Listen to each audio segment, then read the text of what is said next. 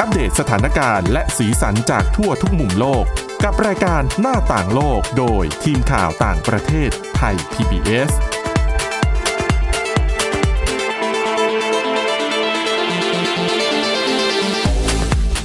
สวัสดีค่ะ ต้อนรับคุณผู้ฟังเข้าสู่รายการหน้าต่างโลกนะคะ มาอัปเดตเรื่องราวทั้งสถานการณ์ สาระและสีสันจากทั่วทุกมุมโลก กับทีมข่าวต่างประเทศไทย PBS ค่ะ พบกันได้ทุกวันจันทร์ถึงศุกร์นะคะ ติดตามกันได้ผ่านทางพอดแคสต์ ค้นหาคำว่าหน้าต่างโลกนะคะ หรือว่าฟังทาง www.thaipbspodcast.com ค่ะ วันนี้อยู่กันกับคุณทิพย์ตะวันธีรนัยพงษ์และดิฉันวินิษฐาจิตกรีค่ะ สวัสดีค่ะ สวัสดีค่ะ คุณผู้ฟัง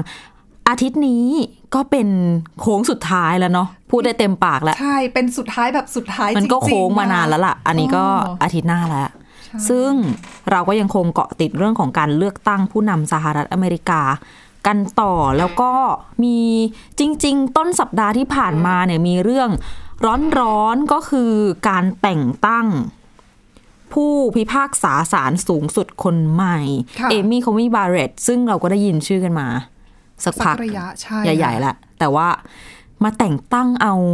เจ็ดวันไหมเจ็ดวันพอดีเลยเนาะ ประมาณนั้นใช่ ก่อนวันเลือกตั้งผู้นำสหรัฐอเมริกาในวันที่ 3 พฤศจิกายนนี้ ก็ถือว่าเร็วมากทีเดียวนะคะ คือเร็วแบบ ปรับฉับไว ใช่ก็เลยนำมาสู่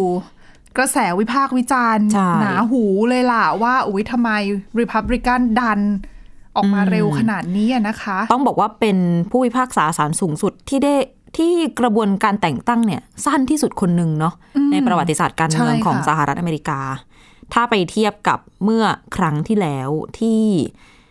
ผู้พิพากษาเสียชีวิตในสมัยที่ทรัมป์ก่อนสิ เสียชีวิตในเดือนกุมภาพันธ์ปี 2016 เนาะ อ๋ออันนั้น ต จะ อนที่ เป็นกรณีของโอบา Barack มา Obama คือถ้าเรามองย้อนไปเนี่ย ประเด็นการตั้งผู้พิพากษาศาลสูงสุดของสหรัฐเนี่ยก็คือจริงๆอ่ะคนที่จะได้ตั้งเนี่ยก็จะต้องเป็นประธานาธิบดีเนาะในสมัยนั้น ค่ะ แต่ว่าคือถ้ามองย้อนกลับไปในยที่จะมีปัญหาก็คือ นอกจากกรณีของทรัมป์เนี่ยกับตัวล่าสุดคือตัวเอมี่ ค่ะ ก่อนหน้านี้ที่จะมีปัญหาก็คือเป็นโอบามาเป็น ค่ะ สมัยปีเลือกตั้งพอดีด้วย ใช่ใช่ซึ่งผู้พิพากษาคนที่แล้วเนี่ยแอนโทนินสกาเลียเขาเสียชีวิต เมื่อเดือนกุมภาพันธ์ ค่ะ ในปี 2016 ซึ่งในปี 2016 อ่ะ การเลือกตั้งประธานาธิบดีจะมีขึ้นก็คือเหมือนกับปีเนี้ย อืม จะเป็นวันที่ 8 พฤศจิกามั้ง ใช่ก็เดือนใช่วันอังคาร วันอังคาร แรก ของเดือนพฤศคือกจิา ดิ ย ฉัน น จำได้คือเขาระบุเอาไว้ใน รัฐธร ใน รมนูญ ตัวรัฐธรรมนูญ ซึ่งแต่ละปีเนี่ยก็จะไม่เหมือนกัน นั่นแหละ ซึ่งตอนนั้นเนี่ย ค่ะ มันก็ตั้งกี่เดือนนะ คือประมาณ 200 วันได้มั้งรวม มากกว่า 200 วัน เนอะ ใช่ ๆ ก่อนที่โอบามาจะหมดวาระลง ใช่ แต่ว่าในตอนนั้นเนี่ยมีการแบบกระโดดมาขะขัดขวางและกีดขวางทุกวิถีทาง คือตอนนั้นน่ะก็คือตามรัฐธรรมนูญของสหรัฐเนี่ยคนที่จะเสนอคือคนเสนอชื่อเป็นประธานาธิบดีจริง แต่ว่าคนที่จะเรียกมาเขาเรียกว่าอะไรอะ hearing อะให้การสอบถามแล้วก็มีการลงมติเพื่อรับรองตำแหน่งเนี่ย ก็จะเป็นอำนาจของวุฒิสภาไง อืม แต่ตอนนั้นสมัยโอบามาเนี่ยวุฒิสภาคนที่ครองอำนาจอยู่ก็เป็นริพับริกันน่ะนะคะ แล้วเป็นคนเดียวกับตอนนี้แหละ ใช่ รอบนี้ก็เป็นริพับริกันยังครองเสียงข้างมากอยู่ อ่า ก็เลยแหมนิดนึงอ่ะ ซึ่งตอนนั้นเขาก็พูดคือมิชแมคคอนเนลนะคะ ค่ะ ตอนนั้นก็พูดเลยว่า ต้องให้ชาวอเมริกันตัดสินใจ อืม อนาคตชะตาของเก้าอี้ ผู้พิพากษาศาลสูงสุดคนใหม่ ค่ะ นั่นเป็นเหตุให้ โอเคก็รอกันไปหลัง ใช่ เพราะว่า หลั เด ง โม จาก แครทตรัมป์ ก็ไม่มีเสียงอยู่ใน คือเสียงไม่พอในการที่จะ ใช่ จะเสนออะไรอะนะคะ ก็คือมีการแต่งตั้งผู้พิพากษาศาลสูงสุดคนใหม่เนี่ยสิบสี่เดือนนะ หลังจากที่ผู้พิพากษาท่านเดิมเสียชีวิตลงก็คือปีกับอีกสองเดือนนานมาก ใช่เพราะเขา ใน ถื ข อ ณะที่ครั้งนี้ ใช่ เพราะเขาถือว่าก็ให้ผู้นำประเทศคนใหม่มาเป็นคนเสนอชื่อดีกว่า แต่ครั้งนี้มิชแมคคอนเนลก็มีมีเอ่อคำที่เป็นประโยคเด็ดเหมือนกันนะ ที่ประมาณว่ารอไม่ได้อะไรประมาณเนี้ย เออ อ่า คือขัดกันเลยนะ คือดิฉันเข้าไปดูแบบกระแสชาวอเมริกันที่แสดงความคิดเห็นในประเด็นเนี้ย หลาย ๆ คนก็ไม่พอใจแหละว่า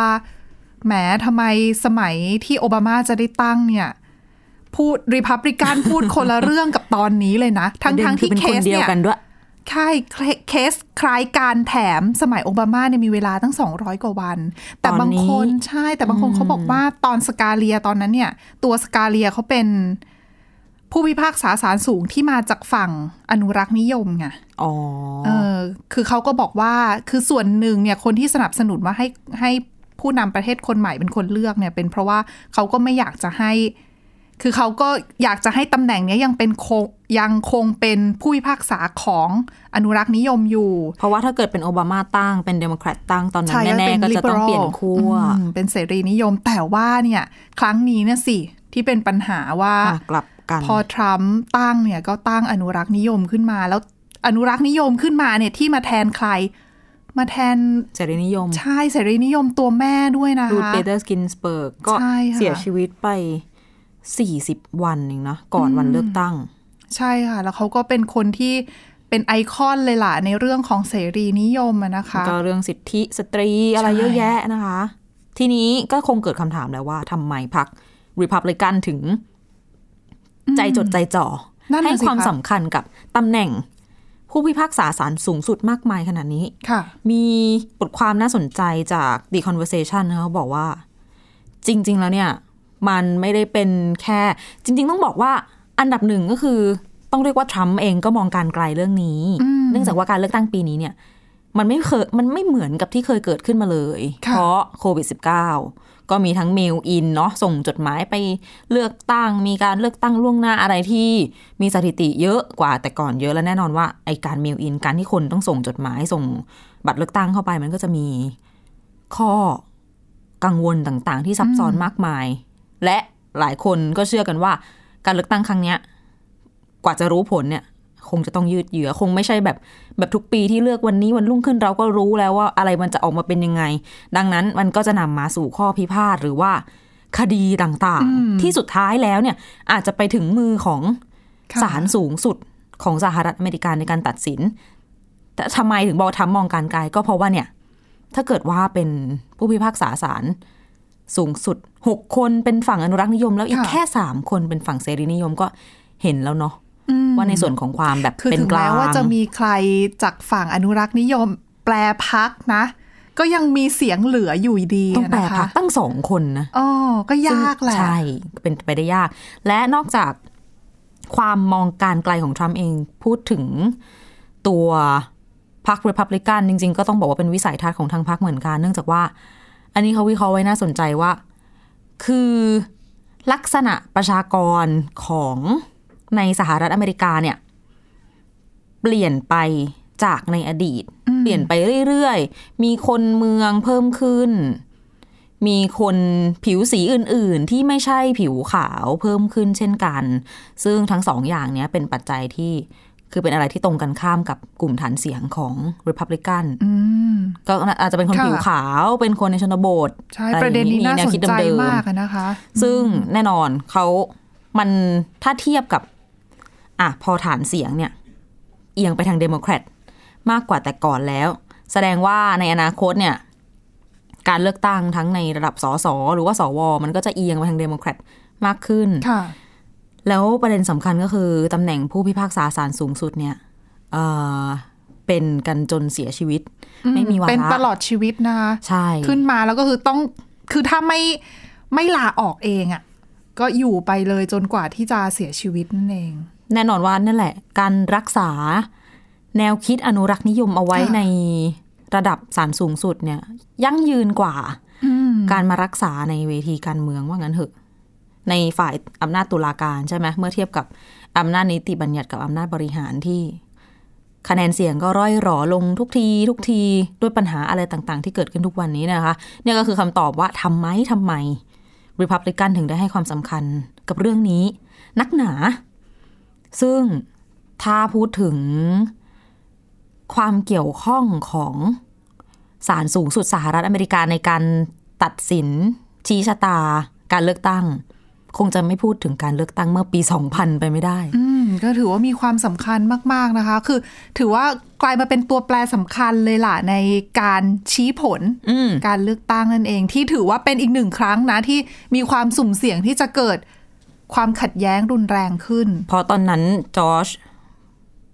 W. Bush คนลูกนะ กับอัลกอร์ลงแข่งชิงตำแหน่งกัน ตอนนั้นจอร์จบูชตอนนั้นเป็นผู้ว่าการรัฐเท็กซัส แต่ว่ามีพ่อเป็นอดีตประธานาธิบดี ค่ะก็ตระกูลบุชก็ถือว่าเป็นตระกูลที่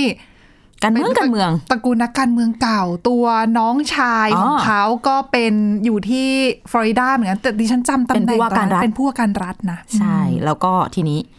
เหมือนเหมือนจะได้เปรียบใช่ไหมอีกขณะที่อัลกอร์เอง ต้องบอกว่าที่เราพูดถึงฟลอริดาเนี่ยเพราะว่าการเลือกตั้งในปีนั้นเนี่ย คะแนนทั้งประเทศนับกันออกมาแล้วเนี่ย ทั้งฝ่ายบุชแล้วก็ฝ่ายกอร์ไม่มีพักไหนเลยที่ได้ Magic Number ก็คือยังได้เสียงจากคณะผู้เลือกตั้งไม่ถึง 270 เสียง ใช่ Magic Number ที่คุณวินิษฐาบอกก็คือตัว 270 เสียงเนี่ยแหละ อ่า เออก็คือถ้าใครคือในการเลือกตั้งของผู้นำสหรัฐเนี่ย Magic Number คือ 270 คือถ้าผู้สมัครคนไหนได้เสียงคะแนนจากคณะผู้เลือกตั้งถึง 270เนี่ยคือคนนั้นเนี่ยได้เป็น ก็ชนะละ ใช่ได้เป็นประธานาธิบดีคนใหม่อะนะคะ แล้วตอนนั้นมันก็เหลือแค่ฟลอริดาที่มี electoral college มีคณะผู้เลือกตั้งอยู่ ยี่สิบเก้า อืม ถ้าที่ฉันจำไม่ผิด29 ก็คือถ้าใครได้ฟลอริดาไปอ่ะ ก็ได้ก็ช ก็คือเป็นประธานาธิบดีเลย ออ แต่ว่ามันมีปัญหาสิบุชเนี่ย ชนะนะ แต่ชนะอยู่ประมาณ คือฉันอ่านมาหลายแหล่งแล้ว มันอยู่แค่หลักร้อย อืมใช่ห้าร้อยกว่ามั้งคะ ห้าหรือ ถ้ที่ฉันหกจำไม่ร้อย ใช่ ประมาณนั้น ใช่น้อยมาก มันซึ่งตามกฎหมายของฟลอริดาเนี่ยมันต้องมีการนับคะแนนใหม่ แต่เดี๋ยวเรื่องการนับคะแนนใหม่และความวุ่นวายที่ตามมาเป็นยังไง เดี๋ยว มาเล่ากันให้ฟังในช่วงที่สองนะคะ ช่วงนี้พักเบรกกันสักครู่ค่ะ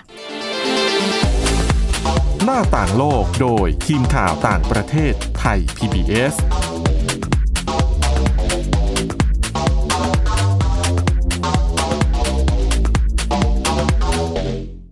เพียงแค่มีสมาร์ทโฟน ก็ฟังได้ไทย PBS ดิจิทัล Radio สถานีวิทยุดิจิทัลจากไทย PBS เพิ่มช่องทางง่ายๆ ให้คุณได้ฟังรายการดีๆ ทั้งสดและย้อนหลัง ผ่านแอปพลิเคชันไทย PBS Radio หรือเวอร์ไบเว็บไทยพีบีเอสเรดิโอคอมไทยพีบีเอสดิจิทัลเรดิโออินฟอร์ทนเมนต์ for all ไทย PBS Application on Mobile ให้คุณเชื่อมโยงถึงเราในทุกที่ทุกเวลา ได้สัมผัสติดตามเราทั้งข่าว รายการรับชมรายการโทรทัศน์ และฟังรายการวิทยุที่คุณชื่นชอบ สดแบบออนไลน์สตรีมมิ่งชมรายการย้อนหลัง ข้อมูลกิจกรรมไทย PBS ร่วมเป็นนักข่าวพลเมือง รายงานข่าวกับเรา และอีกหลากหลายฟังก์ชัน ให้คุณดาวน์โหลดได้ฟรีทุกระบบปฏิบัติการ ติดตามข้อมูลเพิ่มเติมได้ที่ www.thaipbs.or.th/digitalmedia เพราะวิทยาศาสตร์อยู่รอบตัวเรา มีเรื่องราวให้ค้นหาอีกมากมาย เทคโนโลยีใหม่ ๆ เกิดขึ้นรวดเร็ว ทำให้เราต้องก้าวตามให้ทัน อัปเดตเรื่องราวทางวิทยาศาสตร์ เทคโนโลยี และนวัตกรรม ที่จะทำให้คุณทันโลก กับรายการ s c i e n t e c h ทุกวันจันทร์ถึงวันศุกร์ทางไทย PBS Radio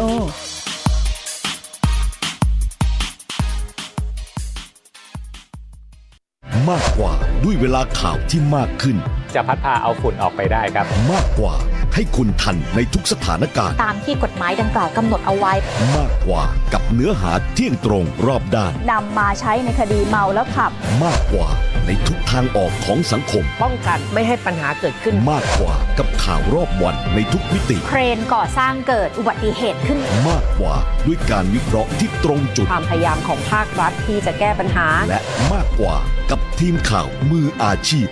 ข่าวไทย PBS ให้คุณได้มากกว่า หน้าต่างโลกโดยทีมข่าวต่างประเทศไทย PBS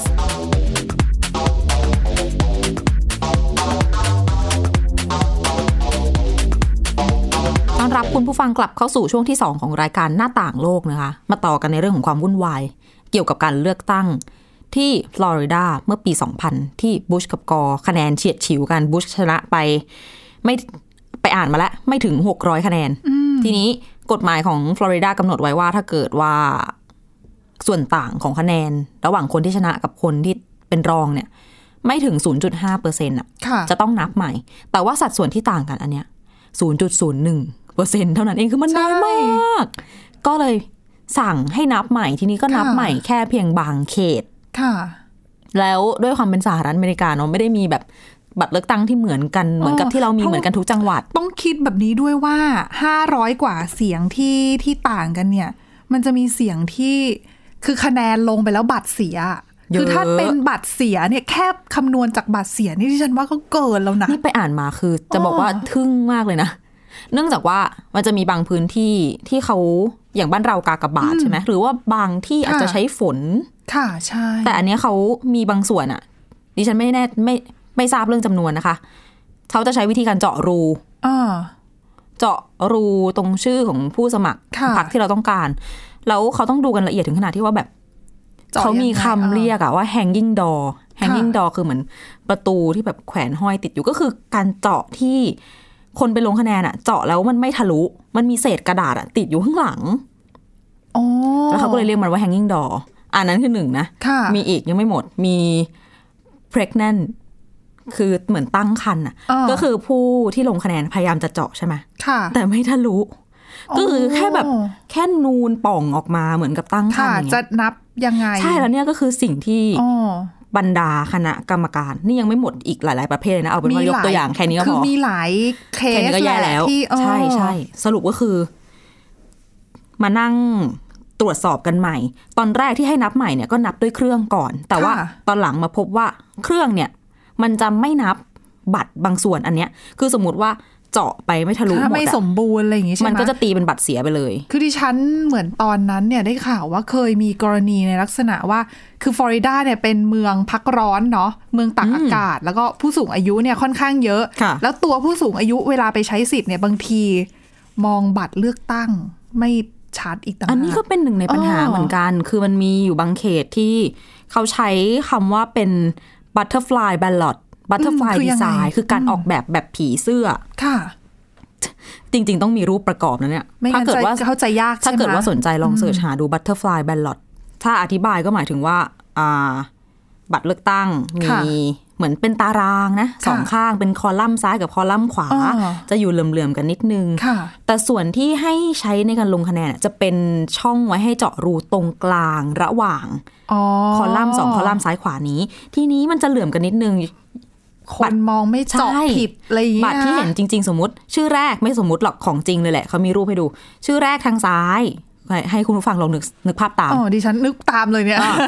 ชื่อแรกทางซ้ายเนี่ยมันจะเป็นชื่อของจอร์จ W. Bush ค่ะ รีพับลิกันใช่ไหม ค่ะ แล้วมันก็จะมีรูที่อยู่ตรงกันมีลูกศรชี้ เออก็ถ้าจะเลือกเขาเนี่ยให้เจาะรูนั้น ถูกต้อง า ชื่อที่สองที่ถัดลงมาด้านล่างของบุชคือชื่อของอัลกอร์เดโมแครตอ่ะแต่ทีเนี้ยอันเนี้ยอัลกอร์ก็มีรูให้เจาะเหมือนกันทางขวา ค่ะ ปัญหาคือคอลัมน์ทางขวามือ ที่เป็นคนละแถวกันกับบุชกับกอร์อะ ค่ะ มันเป็นชื่อของผู้สมัครพรรคอื่นพรรครีฟอร์ม ค่ะ ชื่อแพทบูคานันคือไม่ใช่คนดังอะไร อ๋อ แล้วไอรูของที่เจาะรูของแพทบูคานันอ่ะ มันอยู่ระหว่างรูของบูชกับกอแล้ว คือเหมือนเขาเหลื่อมกัน เหลื่อม ซ้าย เหลื่อม ขวานะ ใช่ คะ ใช่ใช่ คือทางขวาจะเป็นกอ เอ้ย เป็นบูช ทางซ้ายเป็นอีกคนนึง และขวาลงมาอีกบรรทัดหนึ่งก็เป็นตัวกอนะคะ ทีเนี้ยกรอบของ อ๋อ ชื่อของอัลกอร์อะมันคร่อมกันอยู่กับกรอบของผู้สมัครจากพรรค ค่ะ ที่สามเนี่ย ค่ะ แล้วในกรอบนั้นมันมีรูอยู่ตั้งสามรู โอ้ มัน แล้ว ก็ ใร คงจะ เา มี มันก็เจาะยากนะ จะบอกว่าจริง ๆ อ่ะมันมีลูกศรเขียนนะคะ แต่ว่าเท่าที่ดูอ่ะ เราว่ามันก็ไม่มันก็ไม่แปลกอะถ้าใครสักคนจะงงโดยเฉพาะอย่างยิ่งถ้าบอก เป็น คือถ้า ผู้สูงอายุ ใช่ มา แล้วถ้าเราเนี่ยลองคิดดูว่าถ้าเราไปเห็นบัตรลงคะแนนครั้งแรกอะแล้ว ใช่ เราไม่เคยเห็นบัตรแบบนี้มาก่อนเราจะแบบ จริง ต้องเจาะตรงไหนอะเธอ ไหนจะแบบ อ อารามตื่นเต้นคนอื่นต่อคิว ฉันจะต้องรีบ ไร ไหม เงี้ย คือ ไม่ ทุกอ นับ ย่าง เรื่ อะ องบรรทัดนะ เพราะว่าอย่าง ใช่ บ้านเราเนี่ยเวลาเราตรวจสอบตัวเลขนะ ใช่ ถ้า ไหม ไม่มีไม้บรรทัดมาแบบวางท่าบางทีเราก็ ตาลาย เหลื่อมนะนิดนึง บางทีพักเพิกเยอะไปหมด อันเนี้ยคือมันยากอะนั่นแหละสรุปก็คือ พวกสมัครคนเนี้ยที่มาจากพักที่สามที่ต้องอาจจะเรียกว่าแบบเออโนเนมประมาณนึง เออค่ะ ได้คะแนนไปในเขตนั้นอะสามพันกว่าคะแนนมั้ง โอ้โห ซึ่ง มันก็มีสำนักข่าวไปสัมภาษณ์ เยอะมากนะคะ ว่า อ่า แล้ว